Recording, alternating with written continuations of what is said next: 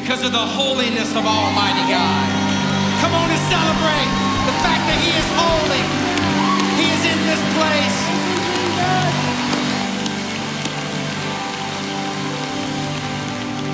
We want to welcome all of our campus locations who are joining us in this moment. And I want to say something very important. We all agree that God is holy. The Bible says, Be ye holy, therefore, as I am holy. So we can clap and celebrate the holiness of God, but I'm just wondering today if you can get in your mind this kind of biblical worldview, if you will, this biblical vision that yes, God is holy. But by the power of the Holy Spirit inside of you, you can be holy. Now, now notice the clap. The first one was like, yeah! The second one was like, I guess so. And I can't help but make the connection here that when you think about the series that we're in, Grit, as you become grittier, I think this is what Paul was saying to young Timothy in 2 Timothy. As you become grittier, you become holier. Who's ready for the word today? Come on now. Who's ready for the word today?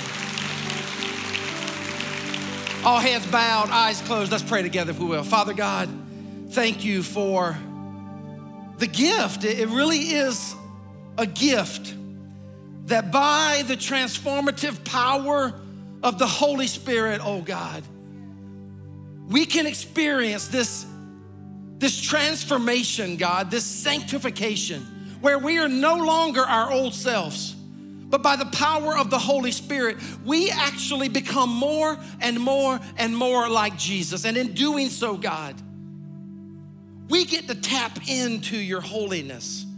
We get to become holy. People get to encounter you in and through us. So, Father God, as we keep studying Second Timothy today, as we humble ourselves, God, before the authority of this book, this ancient text, this, this book that we believe, oh God, that I believe, is nothing less than the authoritative Word of God. As we dig into your Word today, God, and as Paul gives us these incredible images to help us in this process of sanctification, God, I would be so bold to ask that you would transform us. I would be so bold to ask, oh God, that when we leave today, as we sing songs and we hear your word and we apply them to our lives, I would be so bold to ask, oh God, that we would leave changed, to different than when we came. Peter would say that once you were not a people, but now you are a people. You are a holy nation, a priesthood. God, let us never, ever play church. Let us never just show up for entertainment. God, let us never come and, and think even for a moment that we're an audience. God, we worship and we come before the word, before an audience of one, and that is you. Holy Spirit, fall on this place today. Fall on this place, oh God, and change us. We pray it in the powerful, strong name of Jesus Christ. And all of God's people said, Amen. Amen. Now, yeah, come on. Before you're seated at all of our locations, I want you to look at your neighbor and I want you to say, I see a little holiness in you. Go ahead. I see some holiness in you. Go ahead. You can be, you can be seated after that.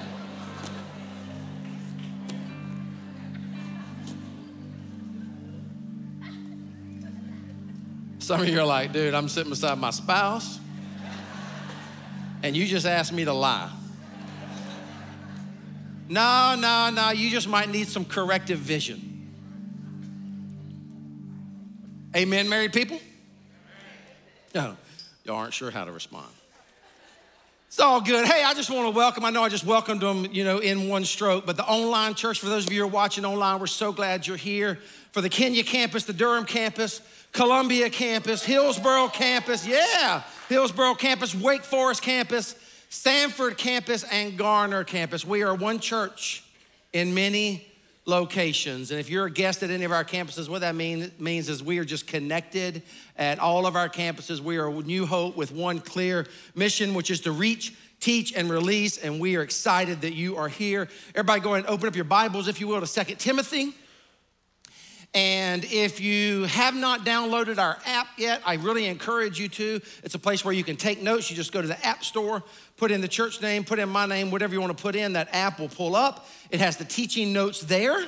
Or if you're old school and you got the teaching notes in your hand, grab that pen right in front of you, and we're about to go get it. First of all, I just want to honor. I just want to honor and celebrate the core worship arts ministry at this church. They and you might be thinking I'm honoring them because they just lead us in worship because we do that sometimes. And they're just great. They do that every single week. But yesterday, they had a conference here.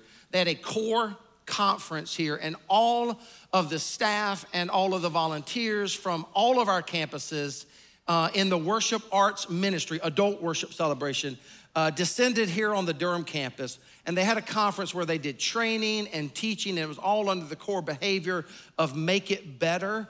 And I'm just so proud of them because it's those kinds of events that can really take our ministry, any ministry area around here, to the next level. Can I get an amen?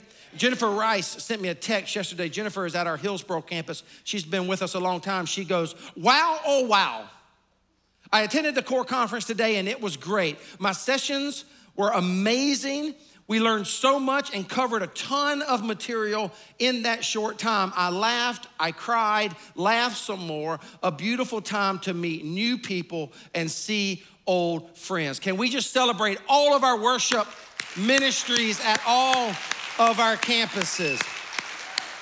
Last thing, and then we're gonna jump right in. This Friday night is the Rooted celebration, the final Rooted celebration. We have a lot of people who've just made it through the Rooted discipleship class.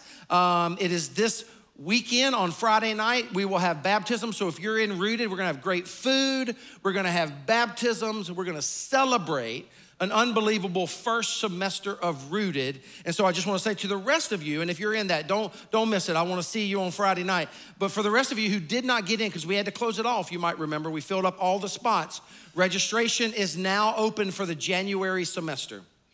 And rooted is a 12 week discipleship journey where you do life with other people, you get into the Word of God on a weekly basis for 12 weeks, and you study the scriptures, and you say, you know what? I'm going to become a disciple of Jesus Christ. It's a little bit of that holiness that I was just talking about. So you don't want to miss that. Go ahead and register. We might run out of spots again this semester, like we did last semester.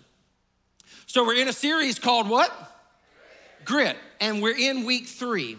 And the very first week, you might recall that I talked about grit is a um, grit is a, a, a, a, characteristic that comes when we learn that we have to do life together. Who's our tribe? Remember that? Like, how many of you are from the South? Southern people, come on, Southern people. How many of you are from the North? About, about even, even here at Durham. Can I just say to you, Northern people, if you live, live here, you are a very smart person. You're a very smart person to move down south and stay, if I might say so myself. But in the south, we enjoy these little white things for breakfast sometimes, and you put butter in them. And I don't put salt on anything I eat, hardly. I'm just saying, I don't. I, I, I put pepper on everything I eat. I don't put salt on about anything. But on grits, I gotta have me some salt. Salt, pepper, and butter. How many of you like grits? Godly people, right there. Godly people. How many of you like what's the northern thing? Cream of wheat. How many of you like that? Yeah, y'all need Jesus in a bad way. But but but just check it out. If, if, if, you, if you do have if you've ever had grits, listen, there, there's no such thing as a grit. I mean, there is, but who's going to eat a grit? Grits are communal. Can I get an amen? And, and, so on that weekend, on that first week, I talked about grit, finding your tribe, which rooted is a great way to do that. But I also talked about it's not necessarily in the church, but you find the tribe that encourages you and challenges you. I, I encourage you that day to make sure your tribe is reliable. Go back and read 2 Timothy 1. Reliable people, not people who will sell you out, not people who will lie to you, not people who will stab you in the back. And I told you that you are the average of the top five people you hang out with. Remember that? It was all about finding your tribe, and we talked about Thanksgiving. And Thanksgiving, if I'm not mistaken, is about 11 days away. And I said something that day in my message that wasn't even in my message. I just said it off the cuff, and it really got a lot of traction. I've heard so many comments from you, but I said, hey, between now and Thanksgiving, why don't you write down every day something for which you are thankful for? And so many of you have done that. And if you haven't done that, now's a good time to do it. You got 11 days left.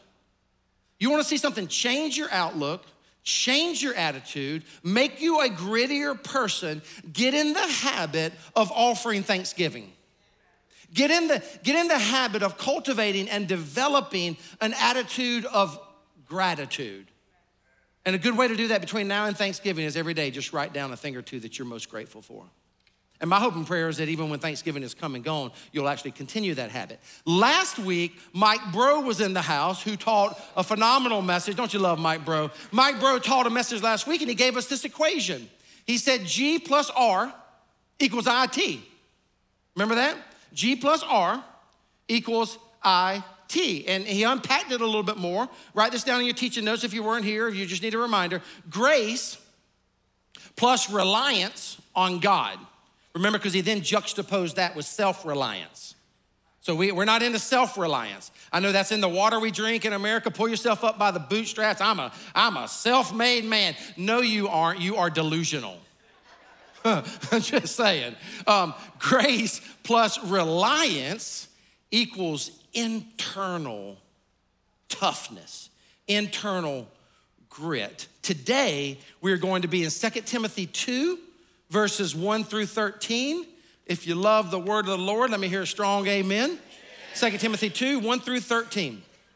Now, I, I highlighted this book the very first week. You want to get this if you haven't gotten it. Those of you who ordered it, I know we sold out that day. We've replenished the bookstore. So if you ordered it and you didn't get it last week, it's here Angela Duckworth's book on grit. I don't know if you're into TED Talks or not. She also did a TED Talk. You can just Google her name, TED Talk. It's one of the best talks on grit you will ever find. But this is a phenomenal book. Uh, we've got some extras in the Resource Center, so you can grab that today if you would like. She says this in her book, and this is why this subject is so very important. Look at what she says. She says, We humans are always seeking to discover new ways to what? Success. But nowadays, we're hearing more and more about something of a rediscovery. After much research, it turns out that across all ethnic, socioeconomic, educational, and psychological demographics, one characteristic emerges as a significant predictor of success, namely grit. And I will tell you, just as a personal conviction, your grit is more important than your IQ. Your grit is more important than where you went to school. Your grit is more important than your pedigree.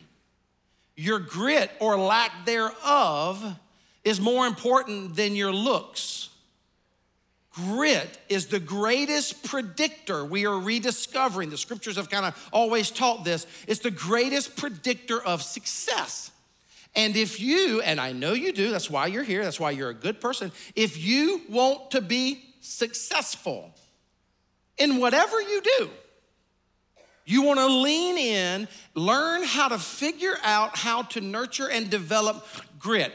Yes, some of you get it naturally, but we're discovering over and over and over. I hit this in week one, gave you a quote, you can go back and listen to it, that we're actually learning. Scientific data is showing that you can actually learn grit. You can develop that. And this is why Paul is teaching young Timothy about the importance of grit.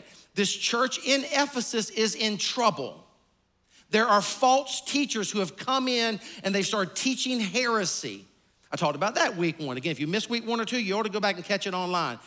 And Paul knows that he, he's run the race. He's at the end of his race. He's handing the baton off to young Timothy. And he's teaching Timothy throughout the whole book. One of the most important things you can do, Timothy, is develop grit. He doesn't use that word, but he uses words like perseverance. That's grit. Endurance. That's grit. And we come across verses one through seven. The Bible says this. You then, my son, again, this is Paul to Timothy, be strong in the grace that is in Christ Jesus. And the things you have heard me say in the presence of many witnesses, entrust to reliable people who will also be qualified to teach others. Now, what he's getting ready to do, and I love today because Paul is about to give us three analogies that are incredible in our pursuit of grit. The passage is just unbelievable. He says, first, join me in suffering. Anybody want to sign up for that? I know we don't like to suffer, but one of the things in which we have to understand is we ought to stop asking God to get us out of hard times and start asking God to teach us what He's trying to reveal us in the hard times. Because in the hard times, He is shaping character. In the hard times, He's getting you ready for what will come down the road. Some of the false teaching that had seeped into the church back then, same as today, is if you just become a Christian, life is going to be wonderful and you're going to live on a bed of roses for the rest of your life. That is a lie straight from you know where. And so many people have balled into that. Then life smacks them upside the face and they realize, ooh, that's not my experience. And they get disgruntled and discouraged with the faith. So Paul's letting Timothy, hey, join me in suffering. You're gonna suffer. You're gonna have hard times. Watch this. Like a good soldier of Christ Jesus, no one serving as a soldier gets entangled in civilian affairs, but rather tries to please his commanding officer. Similarly, here's the second analogy, such good imagery here. Similarly, anyone who competes as an athlete does not receive the victor's crown except, if you got your Bibles open, you need to underline this next part, except by competing, here it is, according to the rules. The rule breakers are like, darn, I don't like that. Okay, let's continue. Third analogy the hardworking farmer should be the first to receive a share of the crops. Then he says this reflect on what I am saying, for the Lord will give you insight into all of this. Three analogies. Jot them down in your notes, in the margins of your Bible, whatever the case may be. One of the commentaries that I read by Liefeld and Fee is credible scholars. I studied under Fee quite a bit at Duke. He says this the opening verses in chapter two picture three qualities that should characterize Timothy strength, verse one, foresight, verse two, and endurance, verse three. Verses four through six contain three images a military image, an athletic image, and an agricultural one that will teach us a lot. Now, let's just unpack these images today. I think it is so cool that on the Sunday after Veterans Day, the Bible says to us, learn from the soldiers. And I just want to take a moment, as I'm sure you do as well, and say thank you to the men and the women who serve our country as soldiers.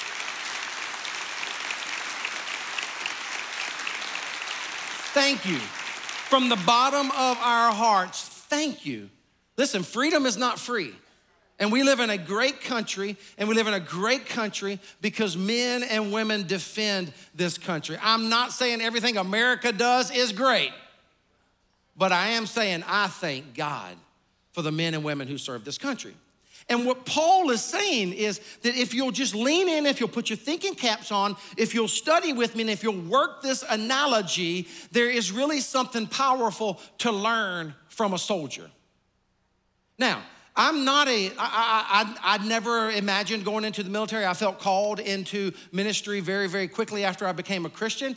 I would not dare suggest that I am real familiar with the ins and the outs and the ways of military which is why I'm actually grateful for my son because in the last three years, I have learned so much about the military.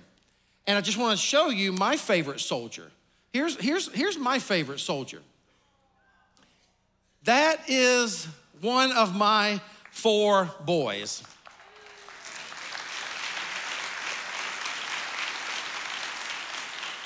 And since he's at college, I kind of just want to hug him, but I, but I can't. He's on the screen. But Wesley attends the um, military college of South Carolina called the Citadel. And the Citadel is a no games, um, all serious business military college. It is an incredible institution. He is a junior at the Citadel in Charleston, South Carolina. And as I've watched him embrace upon this journey, I've learned a lot. For example, when uh, he got accepted into the freshman class three years ago, they accepted a little over 800 people. Within three months of his first year, the class was down to 500 because of this subject matter that I'm talking to you about today. And so, in preparing this message, I said, Wesley, I need some help. I said, I need you to walk me through what it's like to be at, the Citadel. What, what's your schedule like? How, how have you had to learn about grit? And uh, this is their daily schedule. Check it out. Their daily schedule. 5:15, he wakes up every day. And by the way, you don't have a snooze button. 5:15. At 5:30, for those of you who are keeping up, that's just 15 minutes later. 15 minutes later, you better be in formation, ready for your first physical activity exercise of the day. They call it physical training. At 7:15, morning formation and breakfast. And at the morning formation and breakfast, you have to sit at the table. You know your mama told you don't put your elbows on the table. You got to sit at the table at this really like unbelievable posture and you have to ask for the food and you have to ask permission for every bite and you have to lift it up a certain way to eat. Now, he's got a twin brother who I love and adore, and he's very, very different than Wesley. Successful in his own right, capstone scholar at the University of South Carolina.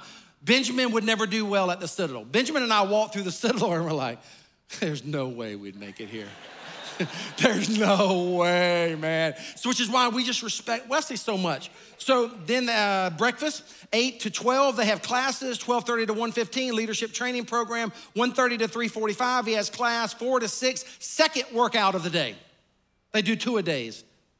6.30 to 7.30 religious services. Uh, did i skip oh uh, uh 6 o'clock uh, formation and dinner 6.30 religious services 6.30 uh, i mean 7.50 to 10.30 evening study period mandatory. You have to study you have to be in the barracks and studying at this time and at 11 o'clock personal hygiene and lights out. And you can't be going you know what? I, I think i want to watch a little netflix. I don't think i want to go to bed right now. I mean you it's, it's lights out. Um, the, what blew my mind was the first year he was there, they did this thing called Hell Week. They called it Hell Week. And um, it was one of the most arduous, challenging times that I, I was actually worried about my son and what he went through. As a freshman, one of the things you have to endure is this week where they physically and mentally try to break you down. Now, as I talk about these things, I want you to just keep remembering Paul says, endure in suffering like a good soldier. They try to break you down. You learn new uniforms, rifles, books. In return, they take your hair, all of it. They start to work them hard, bracing this whole concept of the fourth, uh, fourth battalion training. Uniform and room standards are high. Excellence in all areas is expected. Deviance from the standard results in frequent push ups and swift corrections. Making a dramatic change requires grit. I asked Wesley, I said, Wesley, why don't you just tell me what you've learned in three years of being at the Citadel? And he said this He said, Dad, you have to let yourself be challenged and uncomfortable. However, that is life. Life as a whole is challenging and a fight. Amen? He says, pain, this is my boy, I'm so proud of him. He says, pain, let me just say this real quick, this is so important for you to hear. I am not suggesting, even for a moment, that Wesley is a perfect kid. He's not. And I'm definitely not suggesting we are perfect parents. We are far from it. We have made all kinds of mistakes along the way. What I am simply saying is that Wesley has taught me more about understanding this biblical passage. He says, Life as a whole is challenging and a fight. Pain is inevitable, but the suffering you endure is all in your mindset. He says, Learning to accept the pain and roll with the punches each day will throw you at times, but it will build solid habits and character. He says, You can be a gritty person on your own, but there is nothing quite like the strength of the Lord holding you up and being your base. He says, You can stand taller and stronger on a rock, prepared to face the waves of life that will come crashing on you. He says this, I'll skip a paragraph. He goes, It's a process. Grit, grit is not a one time thing, it's a personality trait. He says it's a habit that you form much like your religion. Everyone has it in them. Do you believe that? Do you believe everybody has grit in them? Look at your neighbor and say, You got it. You got it. You got it.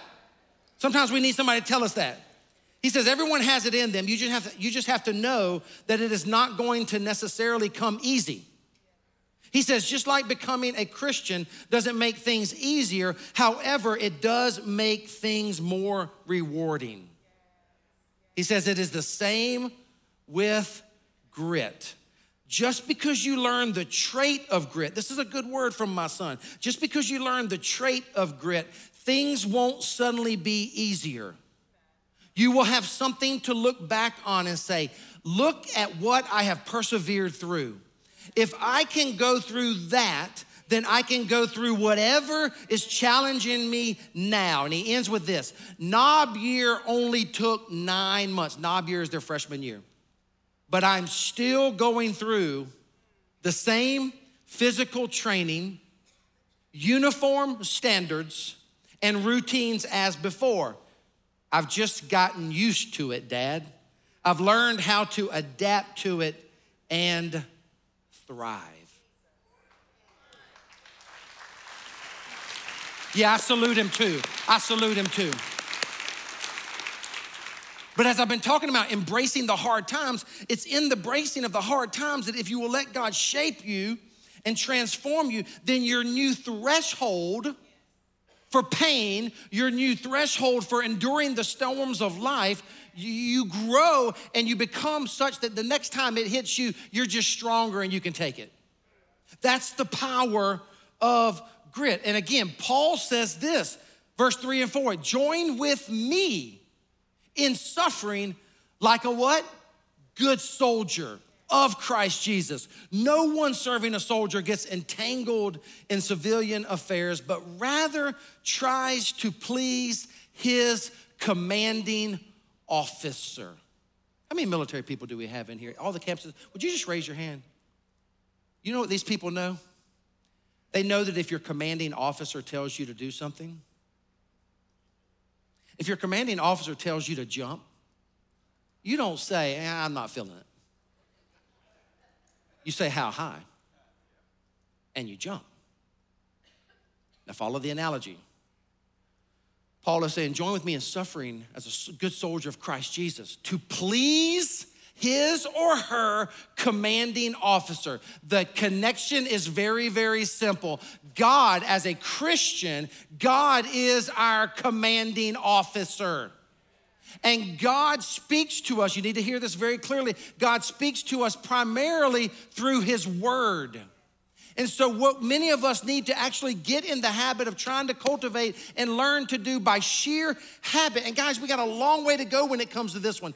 If God's Word clearly says it, I'm going to do it, even if it doesn't make sense to me Even if inside of me everything says, I don't understand that.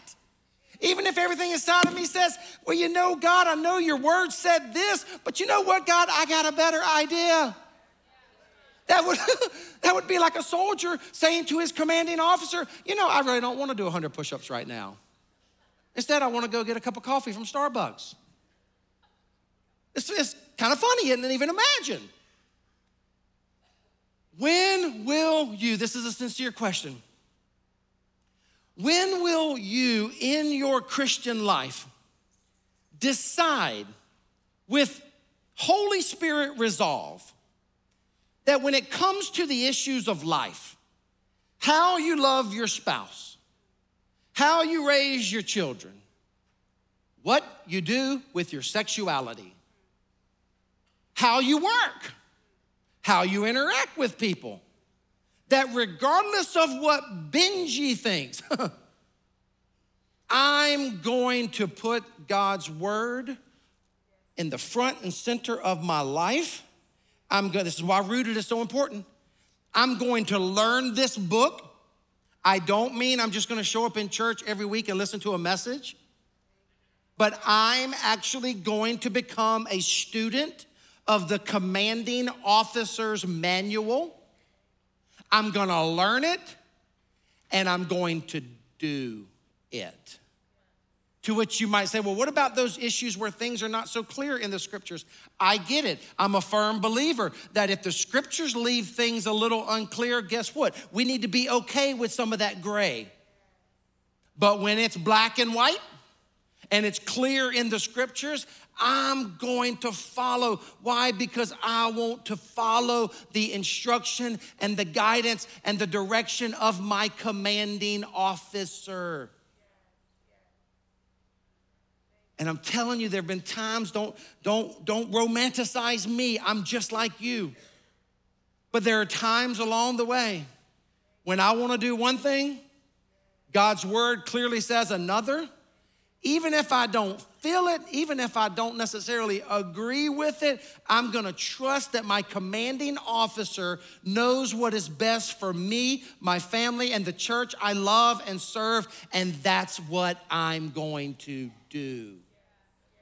That is what gritty followers of Christ do. And I love what Gordon Fee says, another unbelievable, world renowned New Testament scholar. Gordon Fee says this about the text so powerful.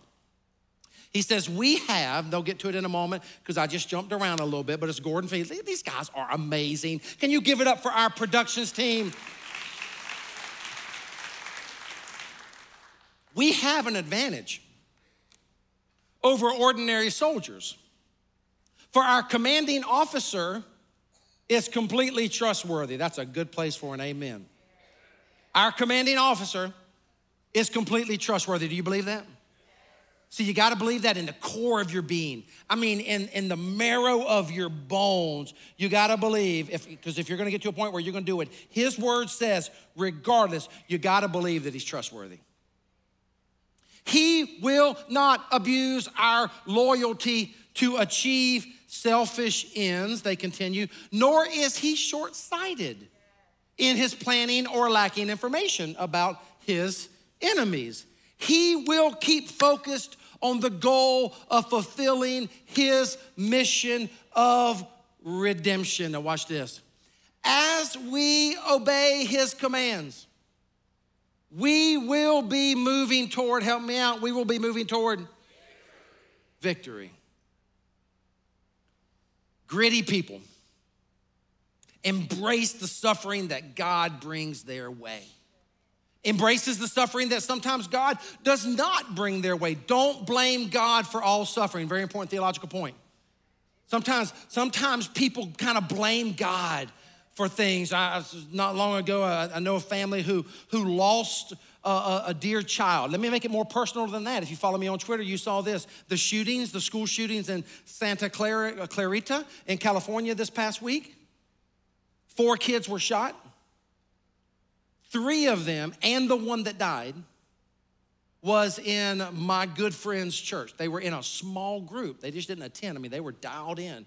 Three of the teenagers, and the one that died. Now, here, let me just, uh, one day I'm gonna do a, a, a, sermon series on how to handle these kinds of things to make sure, because Christians can say some of the most ridiculous things on the planet. This is, what, this is what some Christians will say. Well, God must have just needed another angel in heaven. Don't blame God on that. Come on. Only the good die young. now, that, that, that's not in the Bible, beloved. That was, in a, that was in an old school song that I used to love, by the way. We say some ridiculous things. God is not the author of suffering in this world.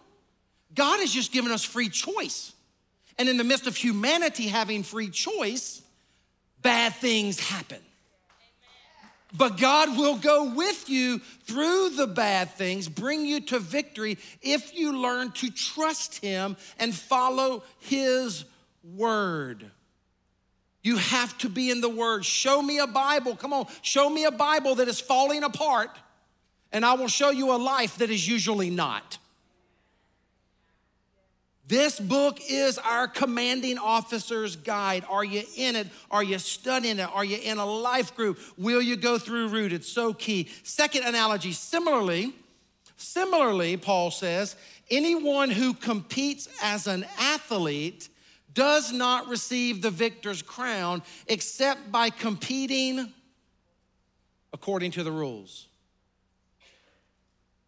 How many of you, by by sheer nature, you're rule followers. You're such good people.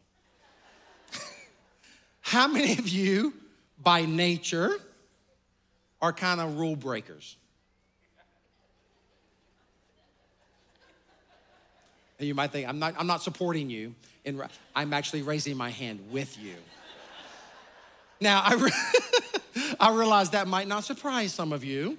Um, yeah, I, and I've had to work on that. I've had to work on that as you know my story. But rules are important, not stupid, ridiculous, sometimes man made rules. But can't you tell that's from a rule breaker? did you see what I just did? That is from a rule breaker right there. If my wife was here, she'd just be shaking her head. But I've had to grow in this area. And as you keep coming under the authority of Scripture, and you study the scriptures, it is so important. Athletic contests in the biblical days were a big deal. Like when Paul was writing Timothy, athletics were key. The Olympics were going on, it was a big deal. In Ephesus, which is where this church is, um, there are to this day the ruins of some incredible athletic uh, stadiums. Let me show you a few. This, this, is, this is the most amazing one. You, this is how you walk into the athletic stadium in Ephesus. I mean, if you ever get a chance to go to the Holy Land with us, go. It's unbelievable. Let's take them inside a little bit. This is where the games would unfold.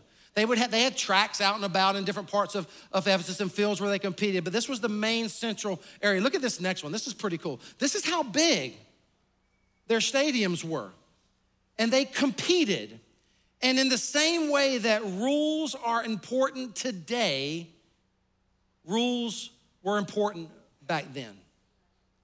And it's a great reminder that if if we're going to pursue Christ, and we started out talking about becoming holy, if we're going to become holy, we learn to compete in the games of life according to the rules, even when we don't like the rules, even when they don't make a lot of sense to us. We obey the rules. It is incredibly important. I don't know how many of you have heard, uh, you, you'd have to have your head under a rock if you didn't hear about this. It happened in 2019. They call it the, the uh, 2019 college admission bribery scandal.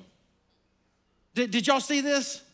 And so here, here's a picture of, of these folks. These are some popular actors and such, and you might you might know what happened. Basically, um, they were found guilty uh, rich and famous people, if you will, were found guilty for paying exorbitant amounts of money to get their privileged kids, if you will, admitted to prestigious colleges.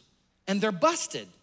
And they're having to deal with the consequences of that. It happened in March of this year, and you still see it popping up on the news uh, on a regular basis.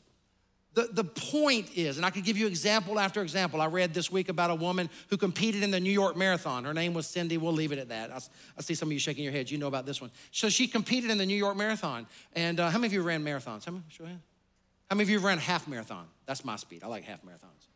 She ran a full marathon, and then when she was, got done, she started posting on Instagram and all her social media thing. Boy, I laid it out on the field, on the track today. Best score ever, you know, it's just so hard, but it was awesome.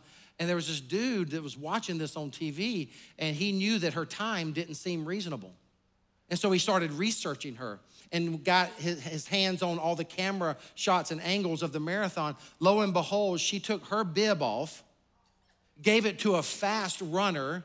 He ran with her bib and she claimed the results of the marathon. Now, we go, ah, but this, here's the deal cheating is just very popular. Cheating is very, very popular in our culture, cutting corners and the Christ followers, even if it doesn't come by nature, right? Speaking from experience, Christ followers have to die to self, learn to put that side uh, uh, aside and say, you know what? I'm going to follow God and I'm going to compete as an athlete according to the rules. Gritty Christians don't cheat. Gritty Christians don't cut corners. Gritty Christians compete according to the rules. And I know that can be a challenging, convicting word. But I sense kind of some transparency in the room right now. And so I would just say to you, this as you read the word, this is this is how you follow the instructions of the commanding officer. When you read something like that, and this is probably what's going on in the room right now, hopefully you're doing what I'm doing, and you're thinking, darn, wonder where I might be cutting corners. Where might, where might I be cheating? And how can I confess that, repent of that, turn toward Christ, and follow Him with a commitment to compete according to the rules? Found a video this week about athletics. I thought you would enjoy it. It's really, really good. Check this out.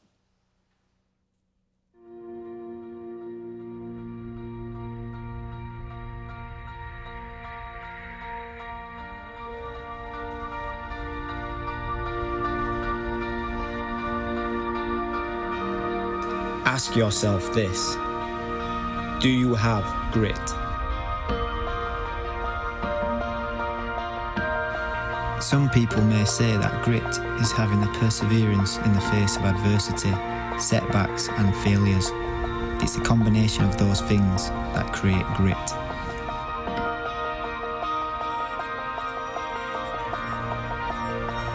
It's about having this stamina quality, not just being passionate, but sustaining that passion for a long time.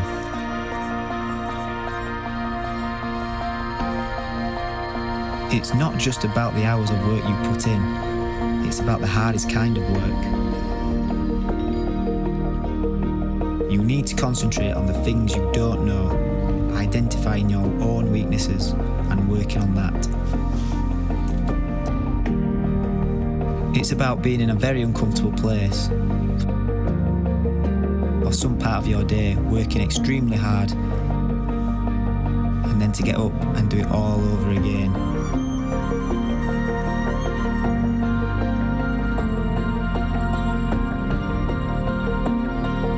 Grit can be the difference in becoming successful because you will never give up and never run away when things get tough.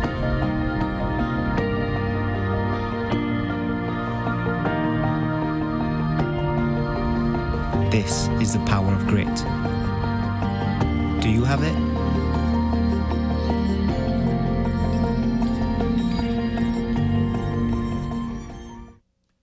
This is the power of grit. Do you have it? Why does everything always sound so much better when it's like an English accent? Thus is the power of grit. Sign me up!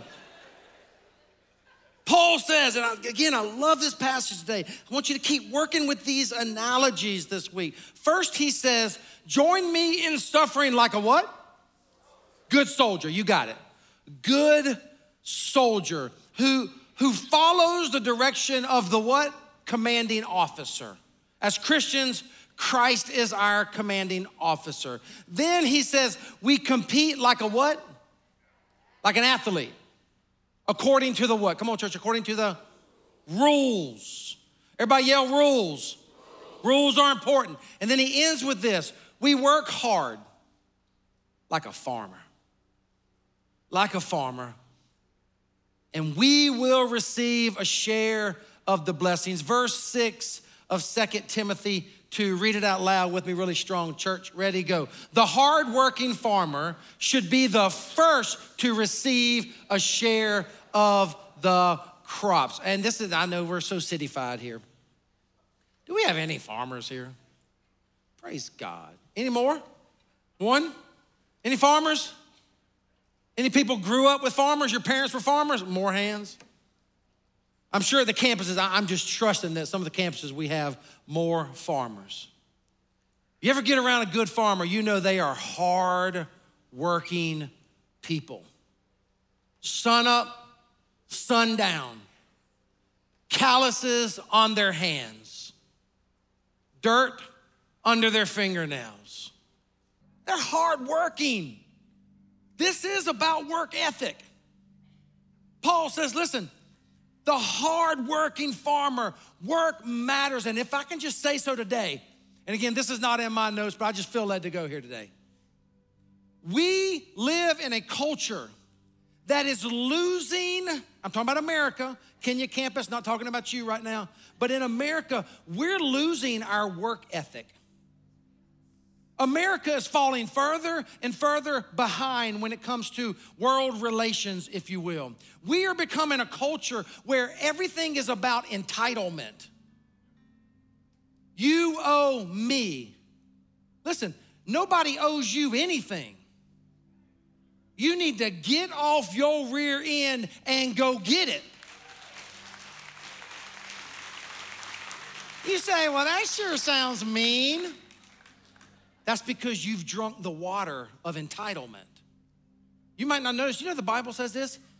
If you don't work, Paul would say this in the New Testament. If you don't work, y'all know the Bible, right?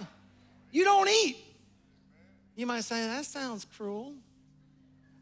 Now, I'm not talking about those who can't work.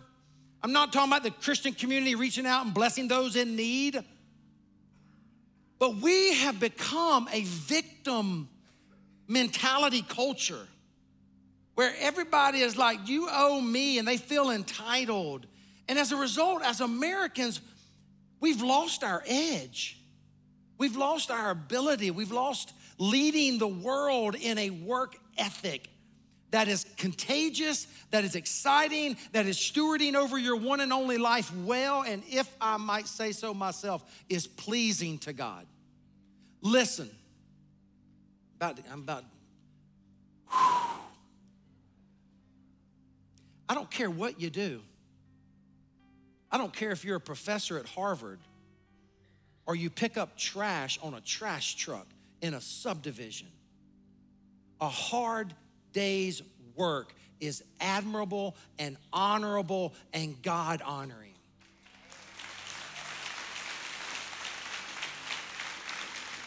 This is not about earning income or prestige. No, no. This is about just being a hard worker. And I'll end with this because this is such good news.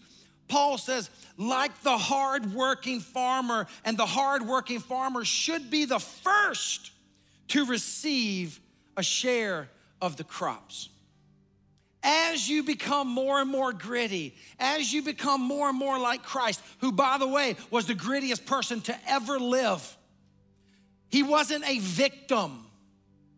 He made that clear. He laid down his life for you and me. He went to the cross willingly. He was not a victim, he was a victor where he died on a cross and raised to new life. And there's something about this image that as we follow Christ, And as we embrace this concept of perseverance and endurance, which is just grit, that there's going to come a day. God, this is so exciting.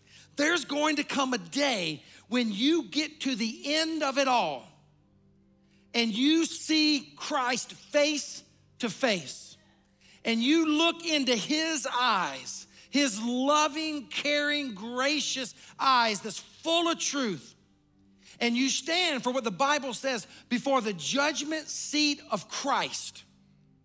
And you, if you are a born again child of God, you will step into a place called heaven forever. The Bible says that you will receive a crown, an eternal crown of glory where you will walk the streets of gold. You will be with Christ and the saints of all time, and you will receive an internal, eternal glory that shall never fade.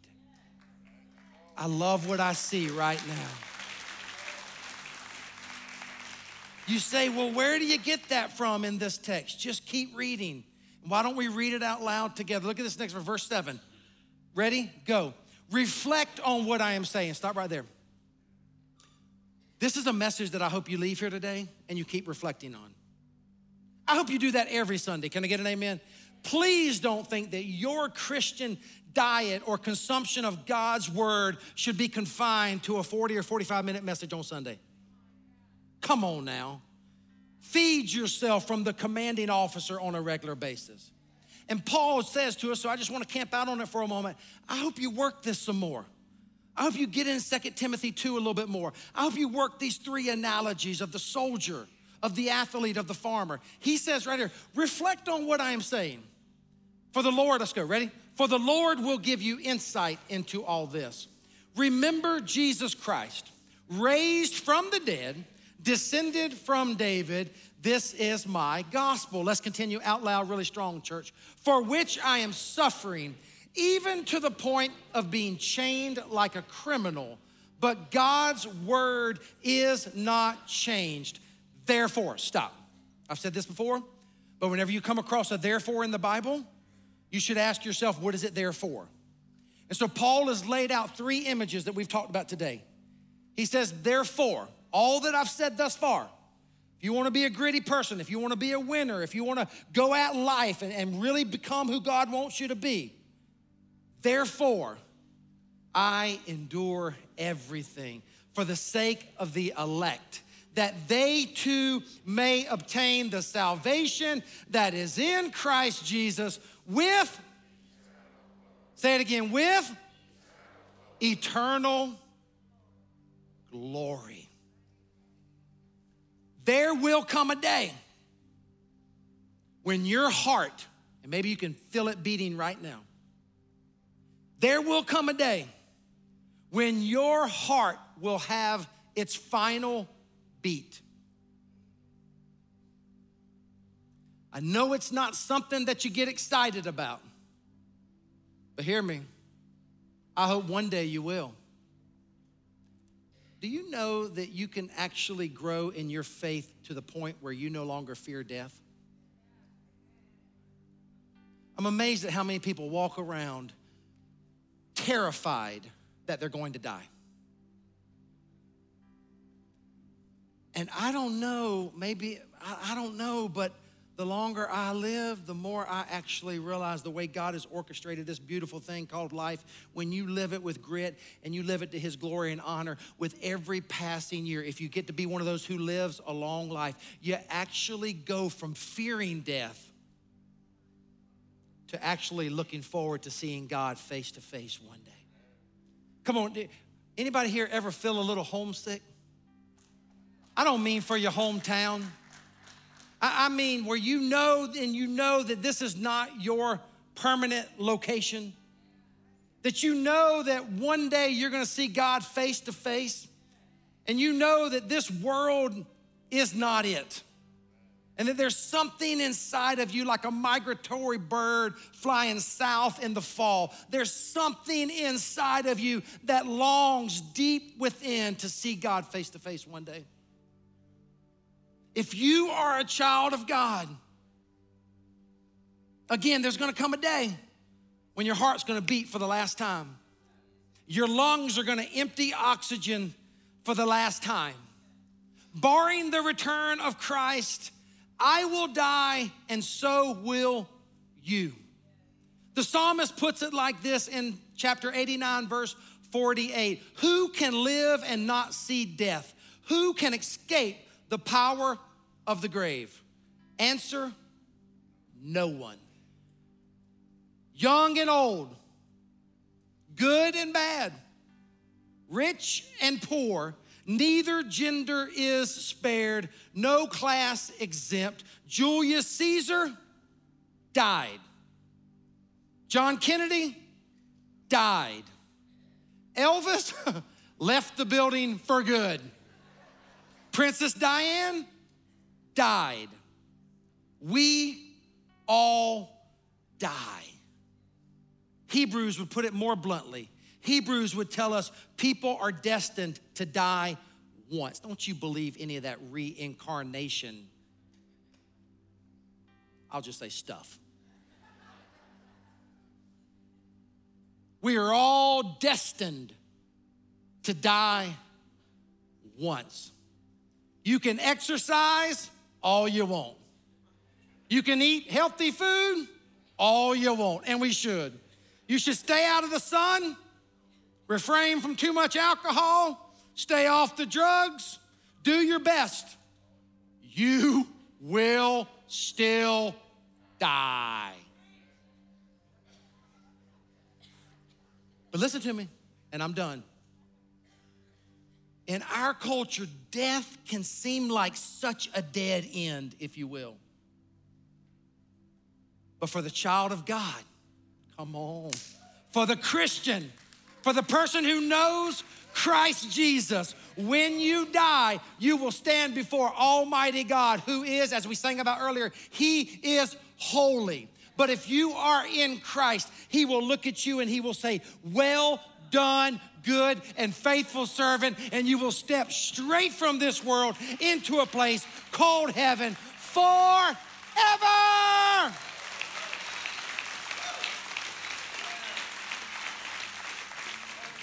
So, whatever you do, develop your grit. As I said, she said, keep preaching. Sister, I wish they all felt like that. Some of them are getting hungry. But it's why I said on the first week, and it is worth repeating here again do not quit. Find your grit. Do not quit. Whatever it is you're thinking about throwing in the towel on, don't you do it. Study grit. Get in the word, become the grittiest person you can be. But here's the good news keep your eyes on the prize, which is eternity for, come on, church, eternity forever, where there will be no tears. There won't even be a sun or the moon. Go read Revelation 21 or 22 because there, there doesn't need to be a sun. S U N. Come on because the sun, S O N, is illuminating heaven forever. Praise His holy name. Father God, we love you today. We thank you for who you are. We thank you for your word. God, as a teacher and a communicator, I love, love, love, love your word. Love this particular passage, oh God, where you give us these three analogies that we can just keep working in and we can actually obey Scripture as we continue to reflect on this. Father, I pray that your Holy Spirit would go with these, your beautiful people. Father, you would give them the grit that they need to finish the course, to fight the good fight. God, that you would give them eternal blessings and favor so that when they see you one day, it will be good. We love you today, oh God. We honor you. We give you our lives. We pray it all in Jesus' name. Amen and amen.